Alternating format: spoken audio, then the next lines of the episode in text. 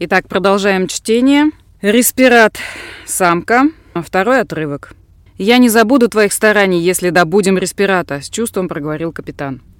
Молодой инженер смутился и кивнул. Вдруг по пустыннику разнесся сигнал тревоги. От знакомых звуков сердце замерло, а потом вновь забилось, но уже в ускоренном темпе.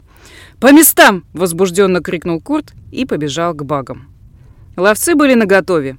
По громкоговорителю огромного пустынного судна разносился голос одного из следопытов.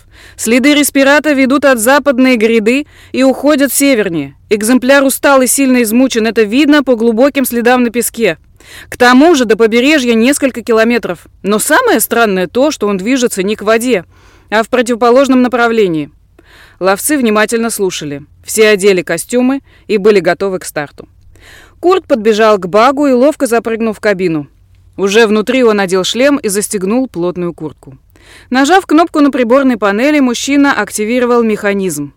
Створки по бокам пустынника начали со скрипом раскрываться, превращаясь в удобный пандус. Не дождавшись окончательного открытия, Курт нажал на газ, и бак рванул вперед. Пролетев около метра над песком, транспортное средство приземлилось на зыбкую поверхность. Ненадолго Курт потерял управление. Бак начал танцевать на песке, словно буйный скакун под неопытным наездником. «Спокойно, не нервничай, все получится. Один полудохленький респират, и мы доживем до сезона охоты», — бубнил себе под нос капитан. Остальные баги спустились более осторожно и последовали за предводителем. Некоторое время все было тихо. Вокруг царствовала пустыня. Мелкий песок метался по поверхности, поддаваясь капризам ветра. Солнце было испепеляющим и беспощадным. Высокая концентрация углекислого газа в сочетании с колкими песчинками и порывистым ветром наполняли ослепительный пейзаж мрачным очарованием. Однако Курту было некогда разглядывать окружающие красоты. К тому же пустынная романтика давно наскучила бывалому охотнику. Он ненавидел поверхность. И, вспоминая наполненные зелеными красками картинки из старых книг, ненавидел то, чем стала земля. Вдруг Справа мужчина заметил следы на песке. По глубине и четкости можно было понять, что респират проходил здесь совсем недавно. «Вижу цель! На северо-западе!» – раздался голос ловца по внутренней связи. Курт прищурился и посмотрел вдаль. Солнце слепило даже через шлем.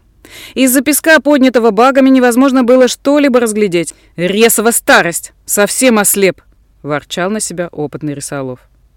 Не дожидаясь капитана, баги рванули на северо-запад. Ловцы знали, что поймавшего ждет двойной гонорар. Глотая песок молодых помощников, Курт старался разглядеть добычу. Вскоре баги начали кружить возле жертвы. Стало еще более пыльно. «Ничего не вижу!» – зарычал капитан и попытался прорваться в центр круга. «Капитан, вы нарушите цепь!» – предостерег один из ловцов. В этот момент бак, где сидел Ли, сделал живописный кувырок в воздухе и отлетел в сторону. «Придется мне дополнить вашу ресову цепь, дармоеды!» — начал орать капитан. «Респират пробил защиту Ли!» — воскликнул Браун.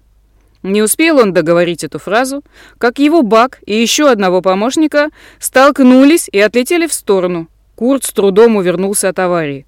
«Доработал защиту, говоришь? Шкуру с тебя спущу!» Плюясь слюной, орал Курт. Баги кружили вокруг респирата, поднимая песок в то, что раньше называлось воздухом. «Сомкнуть цепь! Сжимать кольцо!» – командовал капитан. Баги уменьшили дистанцию и максимально приблизились к респирату. Только теперь Курт смог увидеть свой улов. Это был маленький и очень истощенный экземпляр. «Ну, хоть что-то!» – расстроенно выдохнул Рисолов. И тут еще два бага сошли с дистанции. Один сделал несколько кувырков в сторону, другой резко сменил направление. «Да что с этими шлемами, рез тебя обнули!» – заорал Курт. Капитан вильнул в сторону и снизил скорость. «Кто на связи?» – спросил он.